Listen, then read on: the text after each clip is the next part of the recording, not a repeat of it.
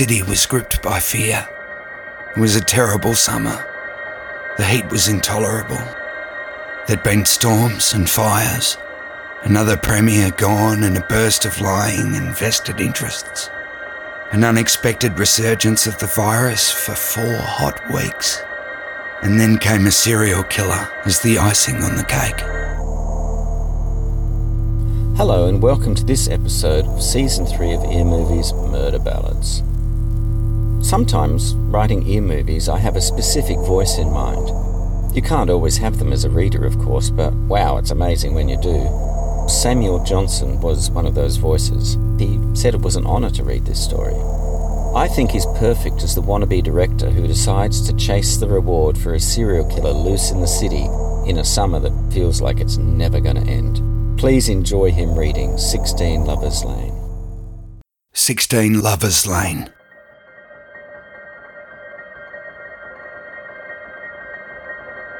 The city was gripped by fear.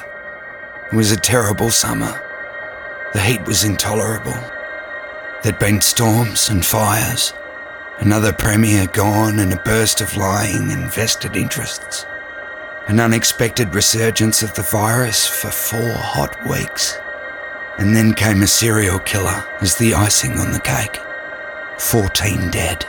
The police were stumped. They offered a reward of a million bucks. Like mice, we peered from our holes. When the news came that the reward was being matched by an anonymous donor, some of us were lured out into the smoke stained yellow piss air.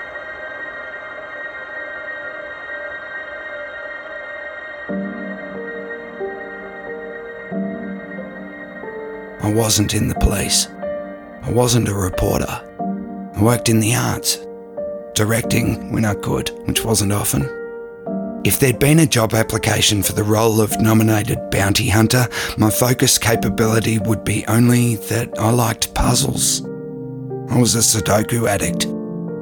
I wasn't adverse to a good cryptic crossword either. The one puzzle I'd never cracked was personal happiness. I'd stumbled along life's highway, kicking pebbles to the verge. The pebbles were my relationships, and by kicking, I meant another love story ruined by my incapacity to find someone I truly cared about. Yes, they'd claimed to have loved me. But what did it matter if I didn't love them back? It was the same story with my work history. My jobs had been a series of disconnected employment affairs, every bit as tragic as my romances, and following the same trajectories. Initial fervour, lust, a plateau, occasional flirting or infidelity, a tapering decline, and a sudden ending. If I wasn't the Terminator, I was still the Terminator even though I didn't deliver the blow. Endings can be manufactured in a variety of ways. Now I was 40, alone, and unemployed. Potential eviction looming. Not for the first time, it should be said. The idea of a reward was thrilling, and I believed I was beyond thrills. I'd like to claim there was altruism there as well. Care for the grief stricken who were distraught over the loss of their loved ones. I'm not saying it was my priority, but it was a byproduct. Two million dollars on the line. I knew nothing. The sensible place to begin was my brother, the desk sergeant, a role he'd had for decades. I think he liked seeing me. It was sometimes hard to tell. I used to know he did. These days, there was more hesitation in his tone. Jez will be here for dinner, he called to his wife, Sue. No worries, Dale, she shouted back from the kitchen. They'd been surfing the edge of contentment since high school. What do you reckon about these murders? I asked, once we'd settled, once the first beer had been cracked, once the intrusion of his concern into my private life was dispensed with. He looked at me. Yeah, he said, next question. I smiled. Seriously, are the cops as stumped as the papers are saying? 14 young women dead, all strangled, nothing that appears to connect them. Well, they're all young women, I pointed out. Nothing else though, Jez. They didn't know each other, lived in different suburbs, although before you point out the obvious again, all were in a city suburbs of Sydney. I don't know much about murder, I said, but isn't the killer usually known to them? He nodded. Normally, that is the case, although it's not mandatory, of course. Anything to indicate these women knew their killer? He looked at me. You're very interested, he said. I smiled. All of the city is interested. You won't get the reward, Jez. There's actual trained investigators on the trail. You don't have the experience. Well, not after the reward, I lied. He looked into me in the way that he had whenever I brought a new girlfriend around or started a new job, or when I talked about her childhood for that matter. Don't get me wrong, I said, I wouldn't knock it back. The beer was going down well. You could certainly use the money, he said. I knew why I was lying to him. To admit I was going after the reward would be like admitting I was relying on winning the lotto. Truth was, I needed the reward, or a lotto win, if I was to have a hope of avoiding a crap old age reliant on the pension and the benevolence of a landlord. And I knew there were very few benevolent landlords. If I told him I was going after the reward, it would be an admission that my life was a failure. He thought that already, but I didn't want to confirm it. I know nothing that hasn't been in the papers, he said. Two of the girls went to the same high school, but they were three years apart. Two others were in the same nightclub in the previous fortnight, but from what we can gather, they didn't know each other. Certainly wasn't the same night.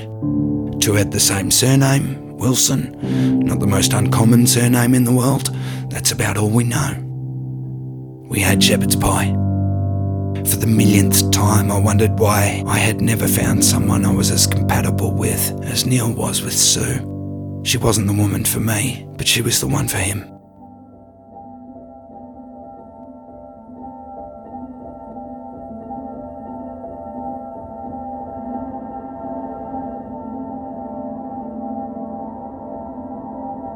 Back at home, I opened the newspaper. It had a map of the murder sites. I'm sure hundreds of other bounty hunters were looking at the same map. Physical proximity was the only clue, though. On the map, the central point between the killings was the inner west. Only about a million people lived there. I went to the window of my flat. Lights flashed. Sirens wailed. Another night in the big city. Somewhere out there, a killer lurked. We all knew they'd strike again. If I was going to actually try and get the reward, I needed a different approach to everyone else. One that increased the odds for me. I was going to put my chances not on exploring the past, I was going to try and examine the future.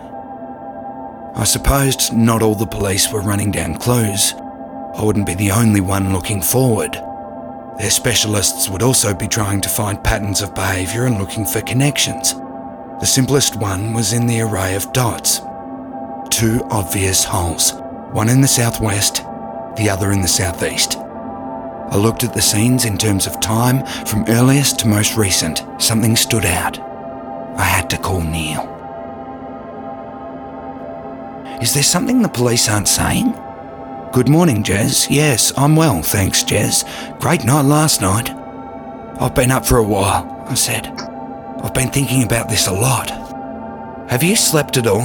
he asked. A little, I lied. There's a body that hasn't been found. He was quiet. Neil? Yeah, we think so. It hasn't been announced. The Premier, the new Premier, believes that it's sensible not to alarm an already alarmed population. The dates indicate a potential murder eight weeks ago. But we don't know. Maybe the murderer took the night off. Perhaps they were scared away, or they just hid this body extra well. Maybe, for whatever reason, they couldn't go through with it. We don't know, but Jez, keep this to yourself, please. Sure, I said. You really going after this? Neil asked. Not something to do, I told him. Looking for an actual job is also something to do he said. I cycled out to Eastlake. It was all very well describing the southeast, but that was still a huge area. Cycling was the best way to get somewhere. No parking hassles. Slow enough you could see everything, fast enough not to get bored by walking. I noticed her after about two hours. Curly hair, round face. She was wearing a long skirt. She was on a bike as well, but one of those fashionable ladies' bikes, nicely painted. Basket at the front. I half expected it to contain a kitten. She peered down lanes, looked into windows, even stopped once or twice in front of abandoned buildings and made notes. When I passed her next, she was sitting outside an artisan bakery with a coffee on the table in front of her. I was hungry anyway. I ordered and sat at the table next to her. I thought about talking to her. I'm not usually shy in social situations. To tell the truth, though, I was beginning to feel a bit down about the whole thing. Riding around for a couple of hours and the sheer scope of the exercise had landed heavily on top of my lack of sleep. The enthusiasm I'd felt 12 hours earlier had burned off. Doubt was now whipping it with an edge of futility. You want half a bagel? She suddenly asked. I was still waiting for mine to arrive. You look hungry, she said. I smiled. Thanks, I said, but I'm okay. I have one on the way. I'm sorry, she said. You looked like I couldn't afford one? She turned away. I laughed. I sat next to her. I saw you riding around this morning, I told her. You're after the reward, aren't you? She nodded, brushing some hair from her face. The day was warming up and she was sweating. I pulled out my notebook. This is what I'm figuring, I said. I explained about my summer in the post office, another job I'd flirted with before abandoning, just before computers though. I memorized a lot of postcodes. He's only killing in postcodes that are even numbered. Could be a coincidence, but if not, it narrows things down a bit. She pulled out a notepad of her own. No diagrams in this one though, just page after page of writing. Relevant details. My theory matches yours though. I think the next murder will be around here somewhere. It's a big area, I said. A white haired waitress arrived with my bagel. I smiled. She smiled back. Just as she got close, though, the bagel dropped to the ground. I thought she was going to cry. I reassured her it was fine. I helped her clean it up. She thanked me profusely and promised another. I turned back. Half a bagel now sat in front of me. I smiled. Thanks, I said. My name's Jez, I added. I'm Penny, said the other cyclist. I'm an actor, not a spectacularly successful one, and has to be said. Actor? I asked my mouth half full. It was a great bagel. Mm-hmm. Actors get into character before every role. That's what I'm trying to do today. My second bagel arrived, this time landing safely. The waitress apologised again, and once more I reassured her that it was fine. You're too kind, she said. I'm a director, I told Penny as the waitress departed, but I've done a bit of everything over the years. I cut the bagel in half and passed the second piece to her. I was glad she didn't pretend to protest. Instead, she started eating it immediately. I like puzzles, you see. That's how I worked out about this area. You? Similar, I suppose. I looked at where the murders have been committed and I thought, hmm, there's a couple of places I haven't been yet. Can I tell you my theory? She asked. Go on. I think the police aren't telling us about a murder, one they don't know about yet. There's a hole in the dates. I liked her already. I wondered what it would be like to work together as a team. She looked earnest, blonde curls, sort of a serious Bernadette Peters. Slightly goth thing happening though, a couple of tats. Interesting looking. Not classically beautiful, but who was at our age, except Cate Blanchett? There was a bright sincerity in her eyes that would still be attractive when she was 100. I wasn't necessarily thinking of her romantically, Maybe I was punching above my weight, but she'd be fun to hang out with for a while. We have a common goal, I said. You're an actor, I'm a director. It makes sense to work together. I was thinking the same thing, she said. I don't think we have much of a chance of catching the killer, not really, but it's pretty obvious we think alike. We've ended up here together, and two heads are better than one, I said. If we combine our skills, who knows what could happen? I like your optimism, she said. Don't get used to it, I told her. It was her. She was making me optimistic. She smiled. She had a beautiful smile. Despite my best intentions, right then, bloody optimism ruled. We ordered more coffees and I looked at my notebook again. I was serious when I said we should combine our skills, I said. I'm casting you as a detective and I'm going to direct you. I don't think that's the right approach, she said. Let's come at this another way. How about I'm the serial killer? How would you direct me in that role? I thought for a moment. Yeah, method acting, I like it, I said. I pulled out a Daily Telegraph from my bag. I didn't usually buy the telly. Well, not very often anyway. There was a double spread which had pictures of all the victims. They were helpfully laid out in chronological order of death. Penny took the newspaper from me. Wow, she said, they're all so pretty. Look at them, I told her. You're a killer. Why are you choosing them? I obviously hate blondes, she said. Maybe your mother was blonde, I said. She shook her head. I don't think so, she said. Their hair is long. Mums have short hair, well, more than wives and girlfriends do. This killer isn't stalking his mother, it's his blonde partner. I looked at them. Was there anything else we could find that they had in common? I was sure the police had professional profilers who'd do a far better job than we could. None of them had Stanislavski in their back pockets, though. We've made a big jump to assume the killer is male, I pointed out. Mm, come on, she said, name one female serial killer. They have to be strong, too, to manage all that strangling. I'm not saying it can't be a woman, but the chances are lower.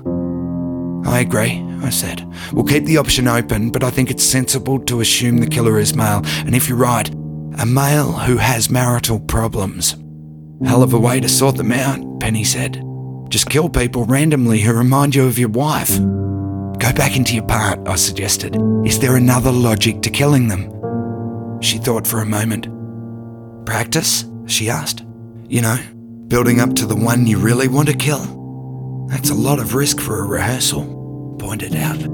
Mistake? she asked. You keep killing the person you want to kill, then find it's not them. Again, a lot of risk for something you're not sure about. Well, then I'm killing because I want them all dead. We thought about the implications of that for a while. Why? I asked. They all know something I don't want them to know. How do you know them? We read their biographies. Neil was right there was nothing that they appeared to have in common. They don't have a connection with each other, but I have a connection to them, she said. She smiled again. I really liked her smile. I'm sure the police must have considered this theory as well, but it had probably taken them hours of expert consultation to come up with this realization. All it had taken us was a couple of bagels, some coffee, and a rehearsal room. How are we going to make the next step? I asked. We don't have access to any records. They don't have our experience in character development, she said. I had to admit she was right. Where would you go to find women like that? A dating site, I wondered. Tinder, maybe? Have you tried Tinder? she asked. It's not something I talk about, I told her. She was silent. She was good. I had to fill the silence. I tried it once. No one I liked ever responded to me. Didn't anyone like you? she asked. Now, the real shame. They did, but they were the biggest collection of nonnas this side of the old country, and I'm not even from the old country. A couple even posed with the cakes they'd made. I think they wanted me to glide into old age with them via an eternal high tea. That may be my eventual fate, I admitted, but not yet. She rested her hand on mine, warm, just briefly. Nothing too romantic. But it was the first time we'd touched. We met the next morning back at the bakery. We could have spent the rest of our lives there eating sourdough and blue cheese. We would have been as constipated as hell, but it would have been worth it. Not two blocks from where we sat, the next victim had been murdered. She was the same blonde mould, long hair. She was dressed in a pink cardigan. It affected me that we were so physically close. I think it touched Penny as well. She was quiet, So was I. I think we were both thinking about the poor young woman who had died just a few kilometres away from us while we flirted with both preventing her death and each other. Neither of us had wished her any harm, of course. We both would have done anything to have saved her if we'd been able. But while we'd been chatting happily, looking too closely into each other's eyes, a life had been taken. Another young woman, perhaps unmemorable on the bus, but unforgettable as a headline for her prettiness, her vulnerability, and for the fact she was now gone. There was a grieving family. I spooned some butter onto the bread and added the homemade preserve. I feel kind of guilty, Penny said after a while. I finished chewing and slurped some tea. We're only peripheral, I said. It sounded kind of profound. She nodded. I know, she said, but we were right, weren't we? About where the murder would take place? We worked that out. What does that mean? Does it mean that our other theories are right as well? That the killer hates his wife? That he's picking a certain type of woman he has some kind of access to? Her words came at a rush, as if equilibrium needed to be restored. My reply was slower and more measured, more considered. We need more information, I said eventually. Somehow, I think we've tapped into something the police haven't. Our unique skill sets, I added. I think we should keep going. You really think we can find him? I couldn't answer. Instead, I took more toast, as if it was a T.S. Eliot kind of morning. I didn't know anything beyond bleakness and sawdust floors. I liked Penny, though. I knew that. I was happy to commit this time to her in a hope for more to come. Humans are strange, aren't we? I cut the toast into fingers dribbled on the strawberry jam.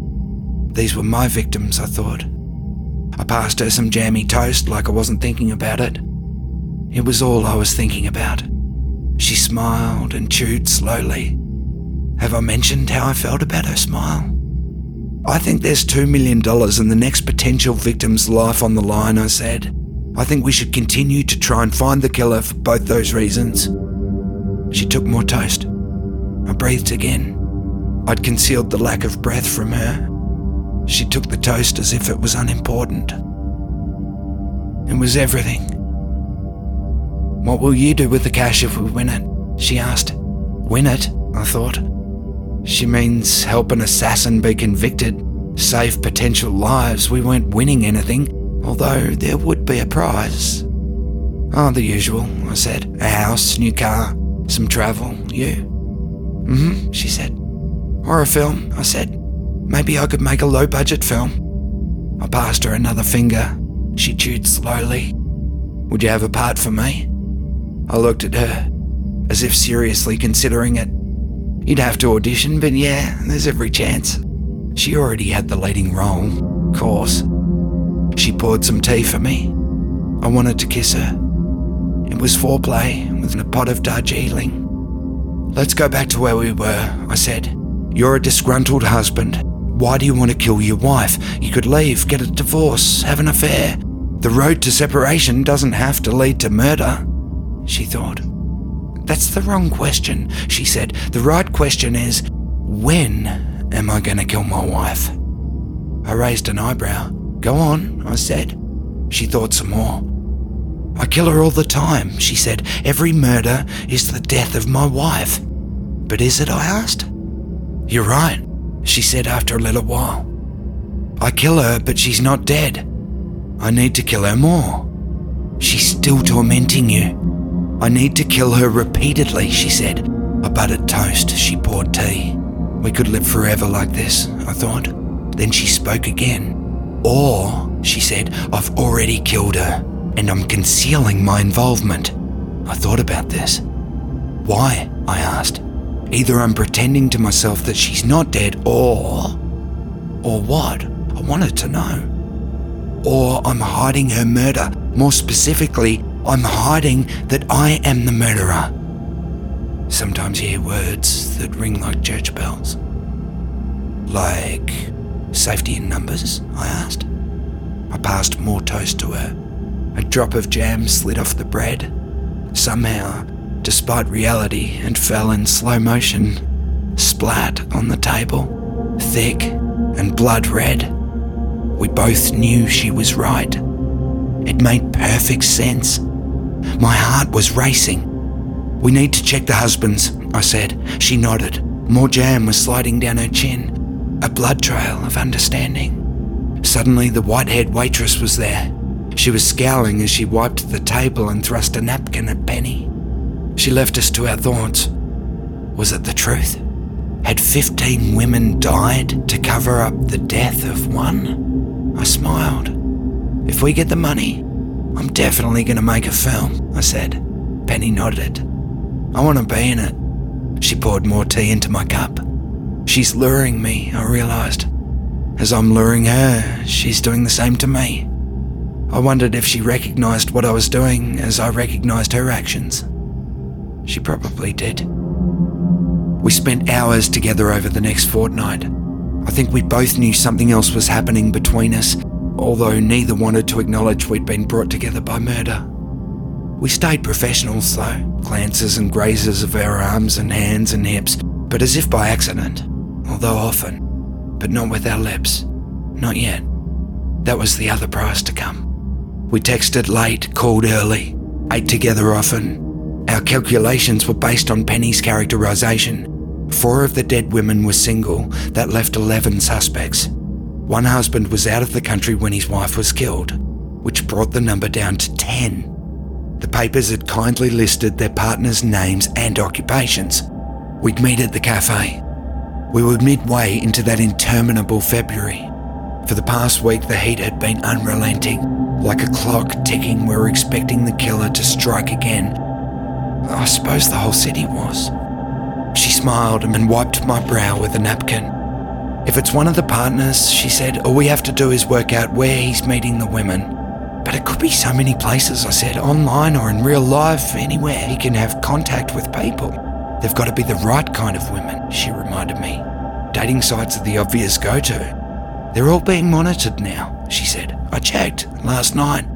I looked at her. She touched my hand. Purely for professional purposes, she reassured me. I liked this girl. Hey, she said, I have an audition this afternoon. Oh, really? That's great. I knew she'd been to a million auditions. She called them an actor's lottery. What's the role? She shrugged. New play. Sounds terrible, but it'd still be something. I smiled. I'm playing the wife. Her words hung in the air between us. Writ large, I suppose you'd say. We could practically see them there. Audition site, I said. The killer is finding his victims on an audition site. It made perfect sense. They were niche. He could sort by age and type. I looked up at Penny. Yours? She shook her head. Legit, she said, my agent. There'll be a bunch of others in the room as well, but I think we're onto something. It was just so hot. It was injurious to thinking. Even talking was an effort. The city shimmered around us. The wind swept the dead leaves along. I could hear their whispered voices pleading for a happier ending than to become dust. Just like us, I thought.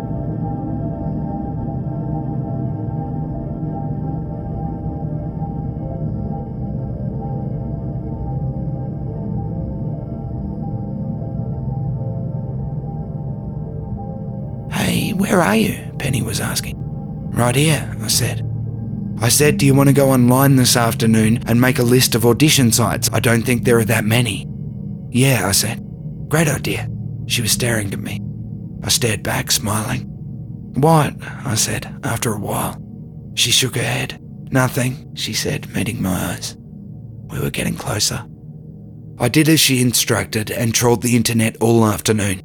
There were four main audition sites where you could register your details and upload your profiles. Prospective directors could then browse for prospective stars, and prospective killers could browse for prospective victims. I applied filters, age, hair colour, ethnicity. I texted Penny, told her what I was doing, asked her how it was going. Waiting, she explained. She sent me a photo of herself in a queue. Then, unexpectedly, rang me. I'm looking forward to seeing you later, she said. I liked that she told me. Yeah, same, I said. That makes me smile, she told me. I liked her smile very much. Who knew this could come from pain, she asked. Girls are dying, yet it's brought us together. Don't try and make sense of life. I said. I felt the need to move, so I rang Neil and organised to meet up for a beer.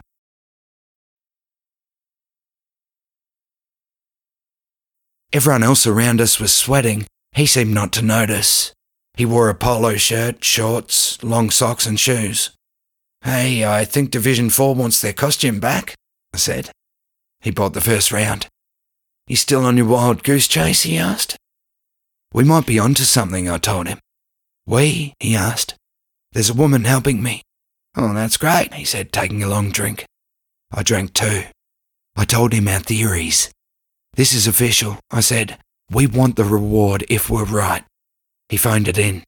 Was it my imagination or did he actually sound a bit proud when he gave them my name? He smiled, but then became quickly serious. Sue's got to have some tests, he said. Yeah? She found a lump, a small one. They have to check. Cancer is the real serial killer, I said. We don't know if it's cancer, he said. I could see the whole scenario now, though. The visits to the doctor, the operation that didn't go quite as well as they'd hoped, the battle of chemo and radiation, the sickness, weight loss, hair loss, continual decline, and then a lonely afternoon at a church with old platitudes and even older suits. Neil would know my life after that. He'd understand what it had been like for me for so long, only worse, because I didn't have his long prelude of contentment. She'll be fine, I said. We're being cautiously optimistic, he said. The doctor has been encouraging. Really, until the biopsy results, we have no reason to worry very much at all. My glass had emptied itself. His was getting low as well. I ordered more. We were planning another cruise, but that's on hold now, of course. Already the nightmare scenarios were running through my head. One had Penny and I happily married while Neil lived alone in a dusty, empty house, drinking too much, too sad, too often. I pushed it away. We weren't there yet, not me and Penny, and not Em and Sue. We talked about sport for a while, football and motor racing mainly. He followed the horses, but I didn't. A text from Penny, cautiously optimistic. The same words Neil had said. If optimism was going to exist in the world, I wanted it unbridled. I wanted it to flourish, to be a potent force for change, to flood us with cause for hope. I didn't want it cautious. I'd throw caution to the hot wind. It could vanish with the sad and dusty leaves and leave us only positivity and desire. But we didn't live in that world. After talking with Neil, we had three suspects. All of them, it seemed, grieving husbands. Only we believed one of them wasn't.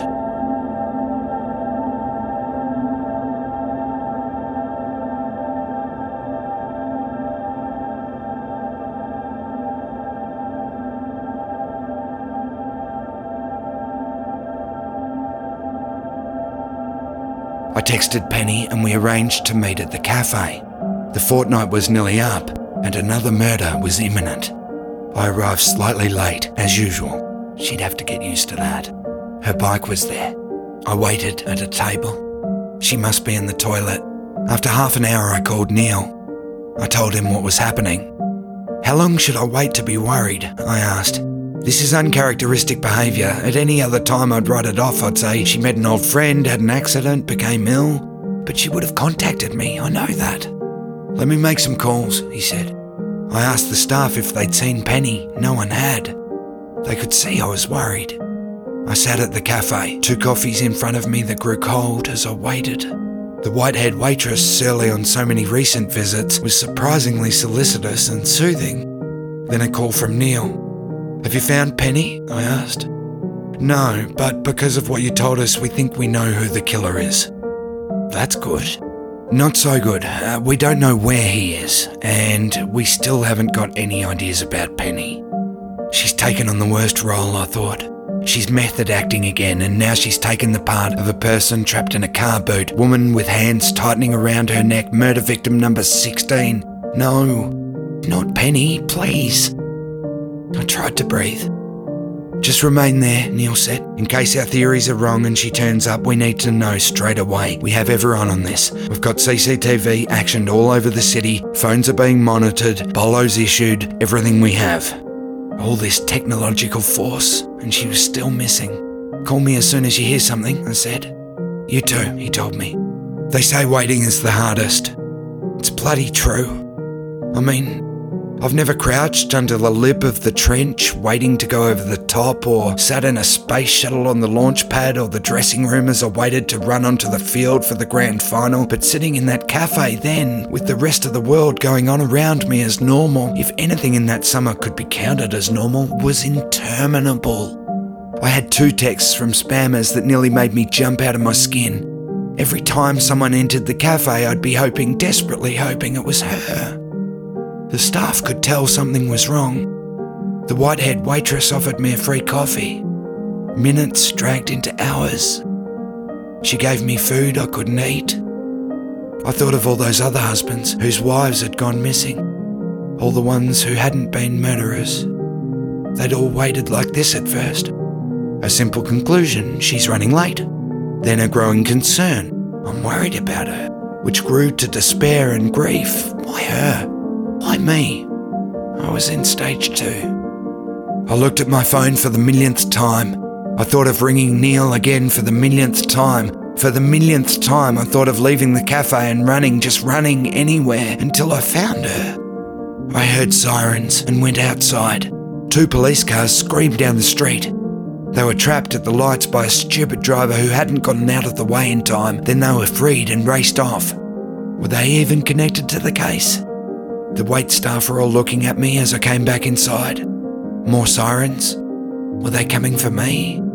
Was I Mr. Hyde, blinking at Dr. Jekyll in and out of existence? How could I know? The mind is its own universe. At these times, the mind plays tricks on you. All I could really be sure of was that Penny was gone forever. I looked down. Was there blood on my hands? There was no blood. No blood on me at all. I wasn't the killer. I was still standing. The white haired waitress came over and put her arms around me. I fell into her. Not crying, not yet, just empty. I pulled away and she led me to my table where my phone sat silently, a useless metal and plastic box. The clock ticked. It was equally unhelpful. I looked back to the phone. When it rang, what would be the news? We found her, She's dead. We still don't know. What was she thinking? She had to have been approached. She knew the danger. Had she gone with him? Did he have some special attracting force that compelled her to follow? Had he hypnotized her or simply dragged her to his car? I sipped my cold cappuccino. I'd been offered a life and had been taken away. I craved movement. I despised waiting. They say it's better not to be in the news. I pictured the headlines. Disappeared on her way to a cafe where she was to meet. I got stuck there. Who was Penny to meet? A friend? A date? A lover? We weren't lovers. And probably now we'd never be. I suddenly felt very sad about that and I died my tears. Then the phone rang.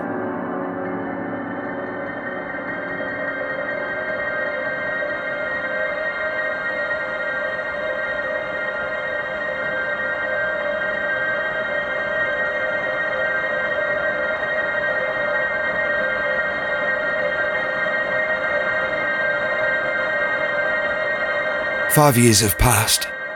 So much is different now. The reward money changed everything for me. I didn't receive all of it, but the share I was offered was more than enough to mount a play. A book followed, then a movie. I met Carla when we were casting. Beautiful, raven haired, familiar and foreign at the same time. I liked both parts of her. After so many flings and the loss of Penny, she was real and permanent. She told me I could never lose her, and I was happy with that. She was a good actress as well. We both won awards and then made a second movie more successful than the first. We took a summer holiday together, Carla and Neil and Sue and I. Sue staggers along. She's lost weight and some of her joy, but her journey continues. A bunch of diagnoses every time we think she's in the clear. We still think she'll beat it, but it's going to take more energy yet. Neil has retired to take care of her, He's changed as well. Greyer, more sombre, less critical though. Sometimes though, on those nights when Carla's gone to bed early, when I've elected to stay up late with a whiskey or two, standing on our tall balcony overlooking the night city, Sometimes then, I think about the journey. The dead women who brought me here. We were right, Penny and I, you see. It was the husband of the ninth victim. He'd killed the rest as cover for his wife's murder. The brutal logic of hiding his wife's body in a crowd of others while he stood back in the shadows. The arrest was quite something. He appeared unsuspecting but didn't go down without a fight. The footage is still online. The shouting, the running, the carjacking, and the high speed pursuit, helicopter overhead, cars flying down the city streets, traffic lights becoming irrelevant trivia in a desperate game. Cornered, eventually. Tyre spike disabling the car, several tasers disabling him. Innocuous looking man. Could have been any one of us. The guy next to you at the supermarket. The passenger sitting next to you on the train the person who brought you coffee. There's a line somewhere, I think about World War II, the banality of evil. Someone who killed someone and then killed 15 others to hide it. He's locked away for the rest of his life now, in a prison designed for the hardest. He's not missed. I sip my drink, hear the clink of the ice cubes, look at my expensive clothes. We start production on a new film soon. Wheels are being oiled, gears are already turning, cranks are rotating in preparation. The virus has subsided for now. There is some sanity in the talk about alleviating the climate crisis. The fires have abated at least temporarily. Words of peace are whispered. I stand high above the suburban roofs of my audience. I'm growing used to hearing my name called in the street and the stream of selfie requests. This is my world now. But always, always, I wonder what happened to Penny? I remember her getting into character. She was a great actor. I wish I'd been able to work with her properly on a set in front of a crew. The world would have seen something amazing. She was the best, I think. She brought me to where I live now. She and the other dead women. But she was not killed by the arrestee. Eh? Of course, one serial killer doth not a summer make. Is there another one out there? Someone else stalking the sunsets and ready to snatch? Penny is still listed as missing. Her parents have appeared on screens begging for the return of their beautiful daughter. That was in the early days. Now they appear sad, if they appear at all. Dragged out during Crime Week as a reminder I remember my brief intersection with Penny, her smile, her intelligent eyes, her care, and the compassion she had. I cannot believe she was taken for some tawdry gratification. But we suppose that must be what happened. Occasionally remains are found. I turn the news up then, waiting for a name. It is never her. I think about her parents then. Are they doing the same? We are linked in that way. The connection to a hope that she'll still be found. That one day she will walk back into our lives with some reasonable explanation for her absence a time warp, a trip to another dimension, return from a coma. Any more rational explanation for her time away would most likely involve pain and deprivation and suffering, and we don't want that for her.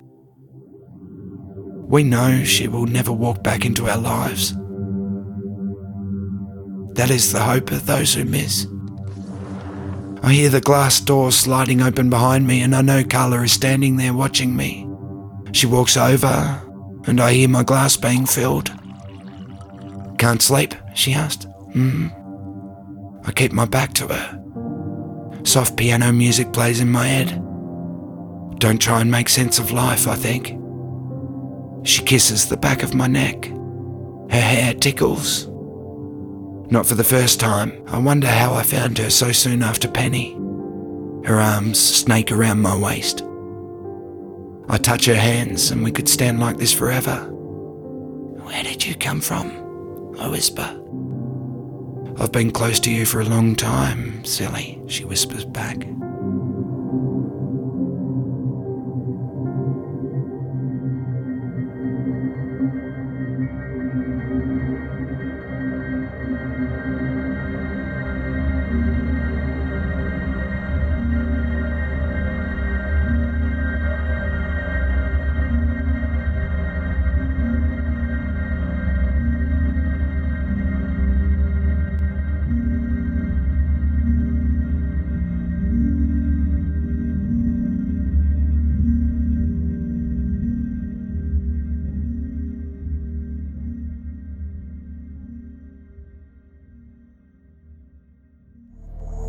That was Samuel Johnson reading 16 Lovers Lane. It was recorded on Kulin land at Sam's home studio in Victoria. Thanks, Em. Trevor Brown did the music. By did, I mean composed and performed it. Brilliant. I've been told it's really important to build subscribers, so can you please like the show and follow it on whatever platform you're using to listen to it? It'll make a big difference. Ear Movies are written and produced by me, Simon Luckhurst. Thanks for listening.